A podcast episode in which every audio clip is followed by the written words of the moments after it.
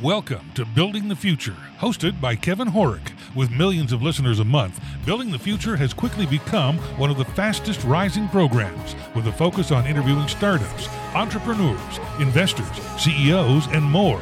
The radio and TV show airs in 15 markets across the globe, including Silicon Valley. For full showtimes, past episodes, or to sponsor the show, please visit buildingthefutureshow.com.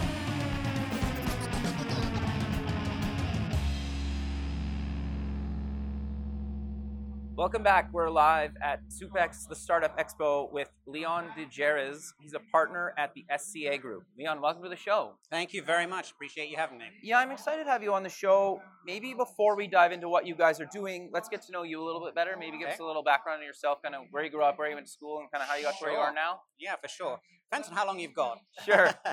Um, so background is I grew up in Europe. Okay. Um, I'm multiple nationalities. Very um, cool. Worked in uh, finance for 25 years as Okay. an activist investor, basically going into companies trying to spot trends that we thought companies could take advantage of, but maybe hadn't spotted those trends yet. sure. And then we went in and kind of did what we needed to do to make them uh, successful. Uh, parlayed that into direct ownership of companies okay. um, and which is what brought me over to the United States. And now I split my time between uh, company ownership on the West Coast, which is in the uh, media and uh, digital content side, Interesting. and uh, also strategic consultancy. Okay, so what what exactly is the SCA Group, and, and what do you guys do? All right. So the SCA Group is a strategic consultancy. Um, what we work with is basically in four silos, and we're probably best known for turnaround and restructuring. So two Okay. sides of the bankruptcy coin, if you will. Sure. Uh, we try not to take companies through bankruptcy just because essentially it's uh, pain, but we will do it if we have to. Okay. And we're probably most well known for doing the uh, Versace mansion down in Miami. Oh, we were the chief interesting. restructuring Wow. officer down there. Uh, the other two silos we work in are mergers and acquisitions and Okay. growth companies. So Okay. M&A, essentially, we don't replace banks or lawyers or anybody like that, but typically a lot of companies and mid-size and that don't have a lot of M&A expertise in-house. So we Sure. go in and provide that in-house expertise for them. Okay, very cool. So that might be for a sale, preparing a company for a sale, for example, and taking it through the valuation process and the sale process. And on the buy side, it's everything from identifying targets right through to post acquisition integration. interesting. On uh, growth, what we do is we help companies that have hit some sort of a roadblock, can be financial, maybe they need to help you know, raise capital. We don't raise cap, but we help them find the right capital, structure Okay. the deals, etc. Might be finding them the right strategy, the right management team, the right tools they need to get, you know, from 10 million to 25 million, from 25 million to 100, and so on Sure. and so forth. Sure. Uh, Well, and I'm assuming you guys also help people because, like, obviously, like 10 million to or from zero to 10 million, and then 10 million to 100 million or 20 million. Yeah. You probably need different types of skill sets and different types of people. So how Yeah, do you work with absolutely. companies to manage that? Because that's tricky. It is extremely tricky. And part of the problem is that for uh, companies that are starting out in particular, Yeah. they can get so caught up in the whole business of doing business Yeah. fair that they enough. actually don't tend to think about what is coming down the pike. And then they're scrambling to catch up, essentially. Right, Okay. So, you know, oftentimes that's when we're called in, and we're very often called in by capital or by the boards um, to come in and provide some expertise, or as Google would say, be the adult in the room, if you will. sure. Um, what we try and encourage, though, these companies, and we, and we tend to drift in and out of these companies' lives as they Okay. reach each new stage. So, for example, one of our companies uh, based out of Fort Lauderdale, we've been with them since they turned over $5 million, and uh, they, this year they're going to clear 250 Wow. and we've taken them through about 30 acquisitions. So, uh, but we've not been there constantly. We've come in and out as they've gone through each phase. But what Sure. we do in each of those is try and encourage them to think about what's next. We try and, and help the owners and the managers take that crucial step back and think about the next steps, not just like, let's make sales this month, or let's make payroll this Right. month. Well, yeah, and and I would also assume that majority of probably the companies you work for never have never gone through all the different stages, right? Where somebody like you guys have done it multiple times, Correct. so you could be like, do this, don't do that. So, what advice do you kind of give people when they're going through those different stages? Are there kind of general things they need to think about, or does it really depend on what they're doing? Right, so that's a great question. And basically, the answer kind of falls into two parts. Um, on the one hand, we have basic um, skill sets, toolboxes, if you will, Sure. that we can give people and say, okay, you need to do this. At its most basic, something like managing a 13 week cash flow. Boring as hell, but without that, you can run out of money in a Sure. nanosecond or in 13 weeks. Um, on the other hand, what we are able to do, which I think is less traditional, is because we work in multiple industries, we're able to help companies in one industry actually utilize tools that might be more useful in another industry Interesting. and say, okay, hang on, you need to kind of think about this. In healthcare, for example, uh, one of my backgrounds is here working with consumers, branding, etc. Sure. One of the big things in healthcare right now is patient engagement. Well, guess what? A lot of the skill sets that we use in the consumer industry Interesting. will translate over into healthcare industry. They don't have that skill set. So that cross silo ability is also incredibly key to our offering. Right. Okay. So how do you actually start working with a company? Like walk us through kind of the onboarding of a company. I wish there was a basic way because it really depends on the Okay. company. And a lot of companies are coming to us with a specific short term need Okay. and it's critical. okay. So we have to adapt. Ideally, what we try and do uh, when we have the time, and if they've come to us in time, is we start with a business assessment, which is essentially trying to understand how do they make their money. A lot of companies Okay. don't make money the way they think they make money, which is one of the more interesting, outcomes. Interesting. Yeah, exactly. Okay. You wouldn't think about it, but a lot of companies are logistics companies rather than product companies, for example, and things Okay. like that. So we start by identifying what are the key profit and cost touch points. Sure. And then we try and say, okay, what are your goals? What are your strategic goals? What, what are the tools you're going to need? And how do we bring them on? Not just what you need, but when you need it, and what's the runway to bringing those things on, on board? Right. Okay. So how do you figure that out? Because it's got to be a little bit tricky, right? Because people are probably telling you, no, no, no, it's this. And you're like, no, no, Exactly. no, it's that. And like, how do you bridge that gap between those? Well, it's, uh, it's actually the it's not a challenge when you're coming into a company that has a professional management team because Okay. most managers have been trained in much the same way in this country, whether it's by an MBA or simply just work experience, right? Sure. Okay. The, the bigger issue is when you come into a founder CEO situation, um, because a founder CEO will often have a vision, right. and they may be good at communicating that, and they may be better. they may think Ah, they're better okay. at communicating it than they actually are, right. um, and they think they also know everything there is to know about the company. So therefore, they're they're almost even though they've brought you on board, although sometimes it's the board or the capitalist, I say. Right. But even when they brought us on board, there can be that tension where Sure. they don't really want to be told anything about their own company, even though they've asked you to help them. So it is tricky. Interesting. S- And I would al- also assume, like, it's all data, right? Like, data doesn't Oh. lie. It's like this is costing you X amount of dollars a month, Yes. and then, you, but you're actually pulling in money over here. Right. What were you going to? I was going to say, well, it's all about the data is correct, except data can Uh, be be manipulated and, and true. can be read in so many different ways. So you're right. The big, and that's one of the big areas we do try and help with is data management. So how do Okay. you clean data? How do you how do you understand what is the data you need? Well, let's start with basic. What do you need the data for? Okay. Uh, what data, therefore, are you going to collect, and how are you going to collect it? How are you going to access and analyze it, and how are you going to keep Right. it secure? So Okay. those are the things we look at because part of it is okay if we can get those answers done, we can actually build a framework where the data is helping guide us rather Okay. than either dictating us or misleading us.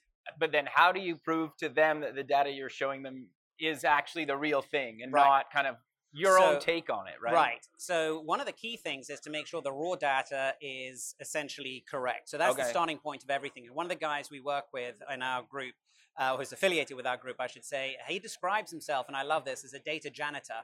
Which Okay. actually, I Interesting. love the term because it's slightly dep self deprecating, but it, it explains exactly what he does. He cleans data. Okay. And that's the absolute starting point. So once we can get people to have confidence in the data set, right. then it's about asking the right questions. And that is before we ask the questions, we spend a lot of time trying to understand what are we trying to identify back to, what is the purpose of the data. sure. And that's how we get the buy-in by making them part of that process, not coming to them with a model. To your earlier point, we don't like you know saying that this is how it's going to be. This is the you know these are the questions. No, we want them to be part of that process because you Right. get the buy-in. Oh, yeah, and then you can also prove like, okay, well, you started here, now you're here, and like you can. Correct. Yeah, That's okay. exactly right. So walk us through that journey. Like, how do you decide when to recommend a company? Okay, you need like this role now, or maybe you need to tweak these people's roles, or you need to hire this, Right. or, or like bring in somebody temporarily, right? Like Right. you hear that all the time in the startup space. It's like you have like a temp CEO, or like you have bring in somebody just to like go to IPO, for example. Right. So walk us through how you make those Okay. decisions. So the biggest issue with any management team, uh, whether they're temporary or whether they're the permanent team of, of that new company, Yeah. is all growth companies ha- rely on having some sort of an entrepreneurial spirit in them. Okay. That's really crucial because that's what differentiates them, that's what drives them, it's what motivates a lot of the staff, why they Sure. join, because they don't want to work in a corporate environment. Sure. But the problem is you do need some sort of a corporate imprint. So Right. part of the issue that you have to work out is okay, how do you intersect that in a way that doesn't destroy the entrepreneurial spirit, Yeah. uh, but actually still allows you to do what the company needs to do? So one of the first things we do is that business audit, essentially, that I was talking about earlier. We try and figure out what does everybody bring to the party, and the other thing we look at it. There's a theory of constraints, essentially, which Okay. is um, we look at what are the things that constrain a company's ability to achieve something. And what that essentially, long story short, breaks down into is, is making sure that people are in the right position. Okay. And in an early, s- in a startup, you're aided by the fact that most people are doing everything, right? sure. So you can utilize that to your benefit by saying, okay, this may be the HR director, but you know what? They have a really good eye for design. So they should be part of the whole creativity process, for example. Sure. So on and so forth. And so it's about uh, asset utilization, identifying the right assets and utilizing them correctly. That's a big part of what we have to do, particularly with human capital. Sure.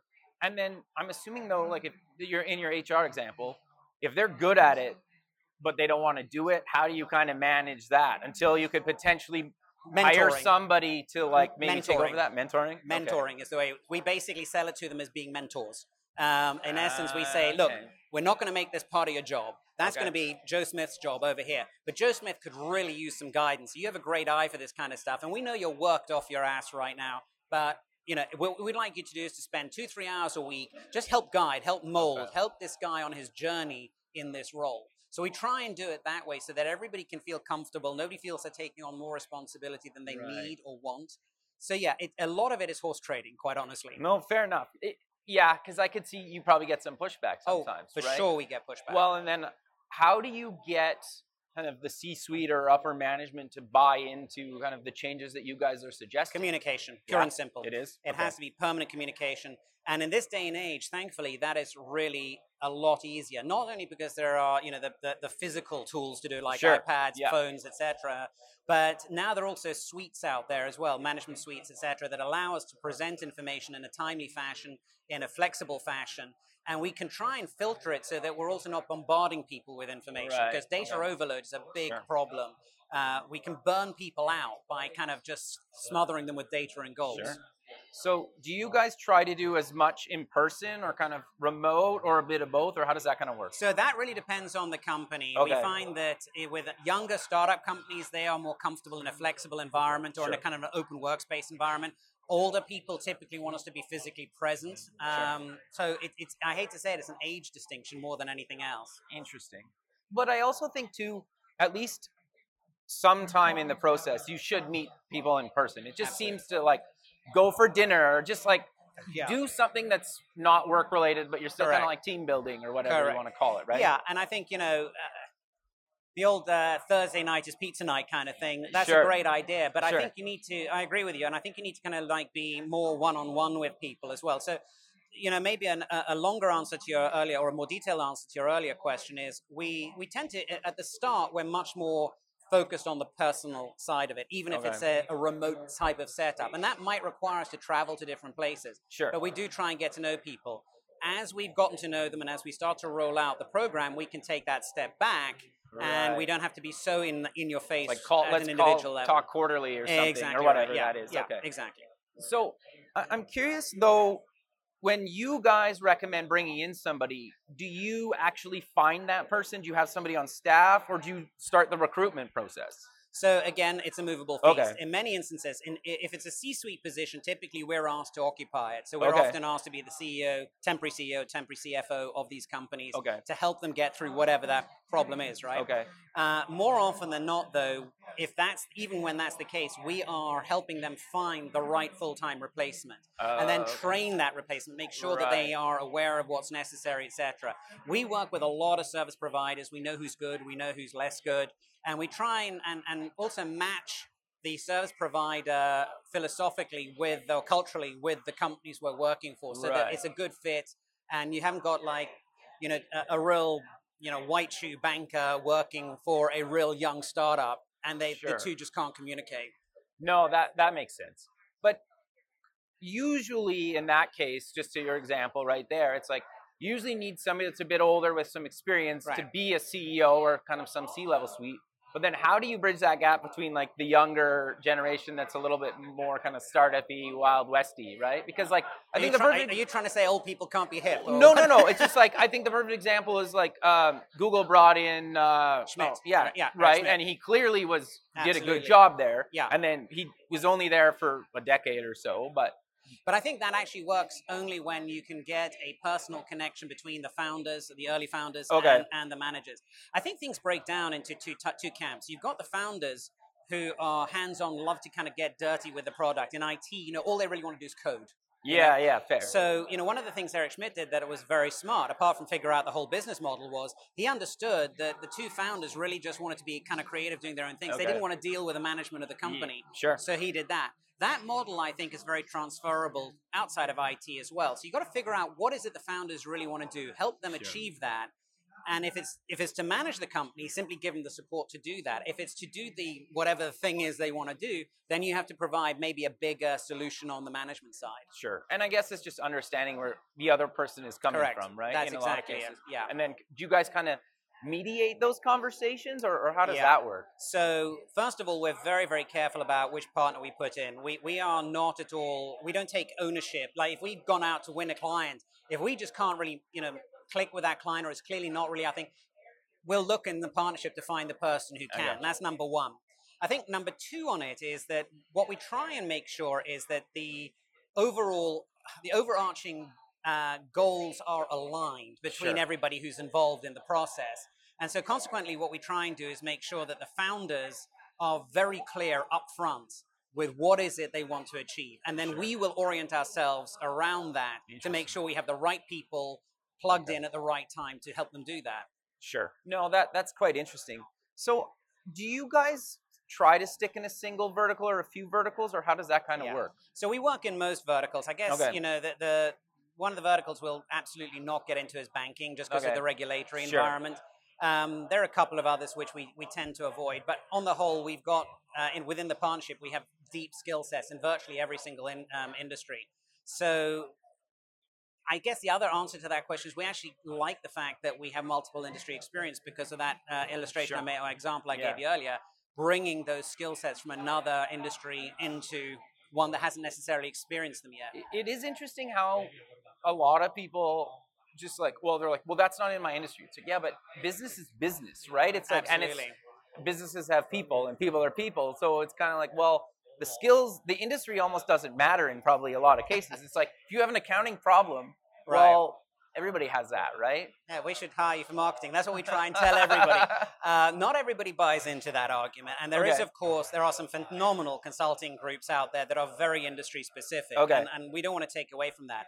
I think what it really boils down to is size of company and what actually is the issue. okay. You know, I mean, if the issue is you've got something really technological on an assembly line that needs dealing with, yeah, we're probably not your guys. got you. But if you've got something that's more strategic oriented or financially oriented or things like that, um, we can help them much more than sometimes somebody who's very narrow focused because we can slot it in in a broader industry uh, picture, essentially. Right. Okay. No, that that makes a lot of sense.